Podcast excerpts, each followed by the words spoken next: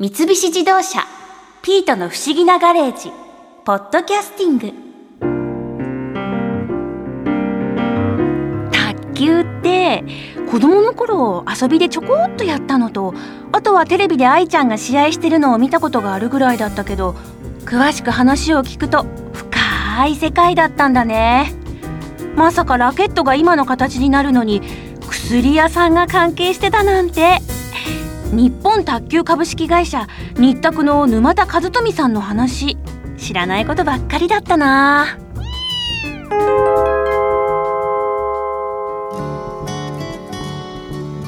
実際その初心者で卓球始める時に必要なものってまずは何ですか？初心者で始める時にはやはりラケットシューズボールですね。あの服は別に普通に T シャツとかでいいんですかねまずは。はいまずは最初はそれでいいと思います。ただし上手くなってきて腕を試したいということで試合に出ていきたいなというタイミングになった時には日本卓球協会が制定する公認制度というのがありまして、はい、その公認を受けてるウェアに認証がついていましてそのワッペンがあるんですけれどもそのワッペンを縫い付けたウェアを着ていただくことになってます。そうなんですね、はい、まあじゃあ大会に出る暁にはそういうウェアを用意する必要があるっていうのは覚えておいた方がいいですね、はい、ただまあ堅苦しく考えないで最初は本当に T シャツとジョギングパンツでやっていただければいいんじゃないかなというふうに思います、うん、最近は非常にファッショナブルになってきて、まあ、星のマークがついたウェアですとかハートのマークがついたウェアですとかそういったものを着る女性の選手はたくさんいます、はい、特にその形とか、はい、そういうものに規定はないんですか？はい。かつてですね白いボールであっ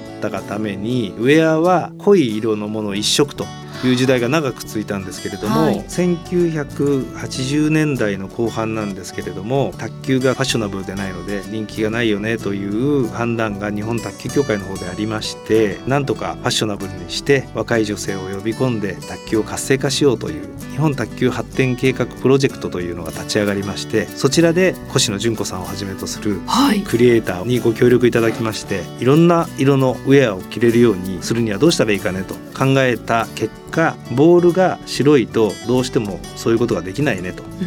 いうことでボールの色をなんかどんな色の服を着ても見やすい色にしようよということで調べた結果出てきたのがオレンジ色のボール。ああそうだ。ということだったんですね。はい、でオレンジ色のボールになってから白い色も使えるようになりまして今は白いウェアもありますしピンクの色のものもありますしストライプのものそれから花柄のものいろいろなウェアを着ることができるようになっていますうんなるほどなでオレンジのボールが正式なボールになった後ですねまた世界では白いボールが復活して今はオレンジと白両方使えるようになってるんですけども、はい、今年の9月からショーツまたはスカートそれからシャツですね、はい、これの主たる色は使用するボールの色と明らかに違う色でなければならないというルールが始まりまして、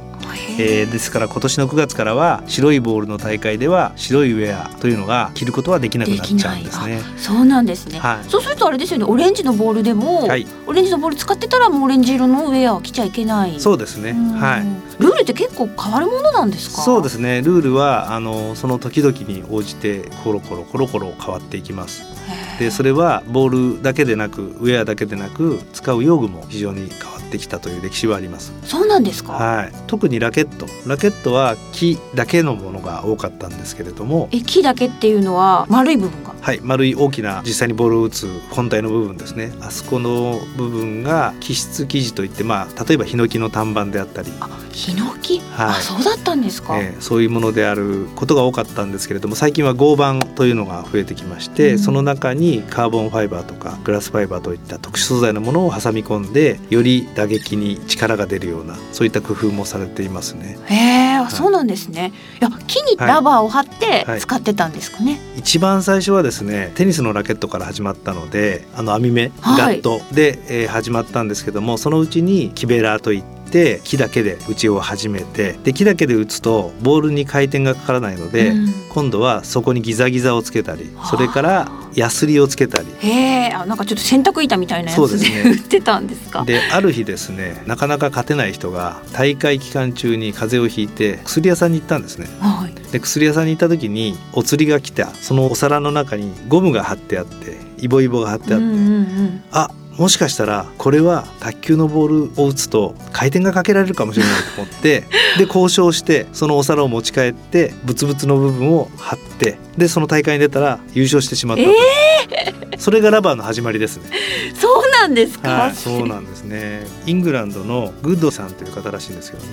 いやでもゴム貼って回転かけられるってよく思いましたそうですね。本当にこうなんかお釣りを取った時にあなんか引っかかるなって思ったんでしょうね。あ引っかかる方がボールの回転っていうのはかかるようになるんですか？そうですね。摩擦係数が大きくなりますのでそれでボールに回転が大きくかかるという形になりますでラケットにそのラバーを貼ってそのラバー自体の形でもって全然回転のかかり方が変わってくるので、はい、卓球の歴史は実はそのラバーの形状と材質これが非常に大きく影響を及ぼしながら今日まで至っているというのが現実ですね。ああそうなんですね。はい、あのラケットもなんかあの親指と人差し指の間でこう包むように握るタイプと、はいグーでギュッて握るようなタイプとあるように思うんですけど、はいね、グーで握るようなタイプというのがシェイクハンドグリップと言いまして、まあ、グーで握るような形なんですけども握手をしているような形で持つ。そうなんですね、はい、それがシェイクハンドグリップと言いましてヨーロッパで始まったスタイルですね。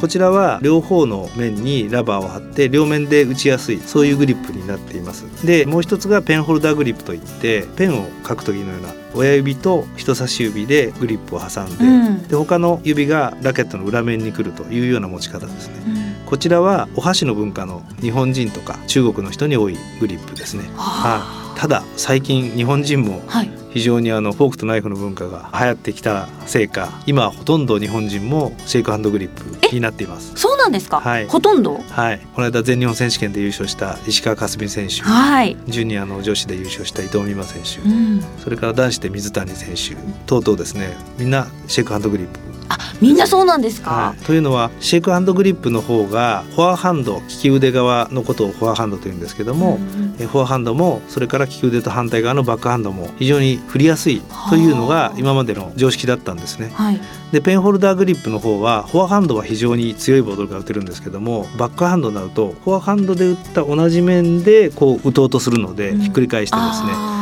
そうすると結構バックが弱いとなるほど。いうふうになっていたんですが最近中国の選手がペンホルダーで打った面とは逆の面でバックハンドを打つ技術を開発して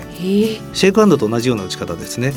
で開発してその選手が世界チャンピオンオリンピックチャンピオンになったんですね。でそれからシェイクハンドでなくても両ハンドをこのように使えるんだということを、まあ、革新的な技術を開発してですね。それで今はペンホルダーグリップも可能性があるんじゃないかということで見直されていますね。なるほど。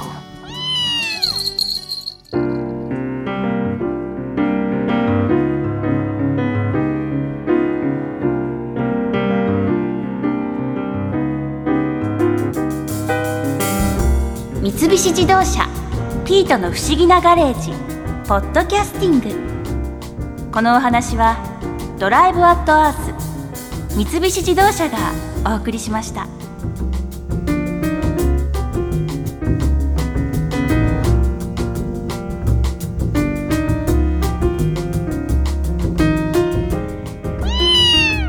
ここで耳寄りなお知らせです。ピートの不思議なガレージをもっと楽しみたいという方は毎週土曜日の夕方5時東京 FM をはじめお近くの FM 局で放送の三菱自動車ピートの不思議なガレージをお聞きください。外に出かけたくなるとっておきのお話満載でお届けしています。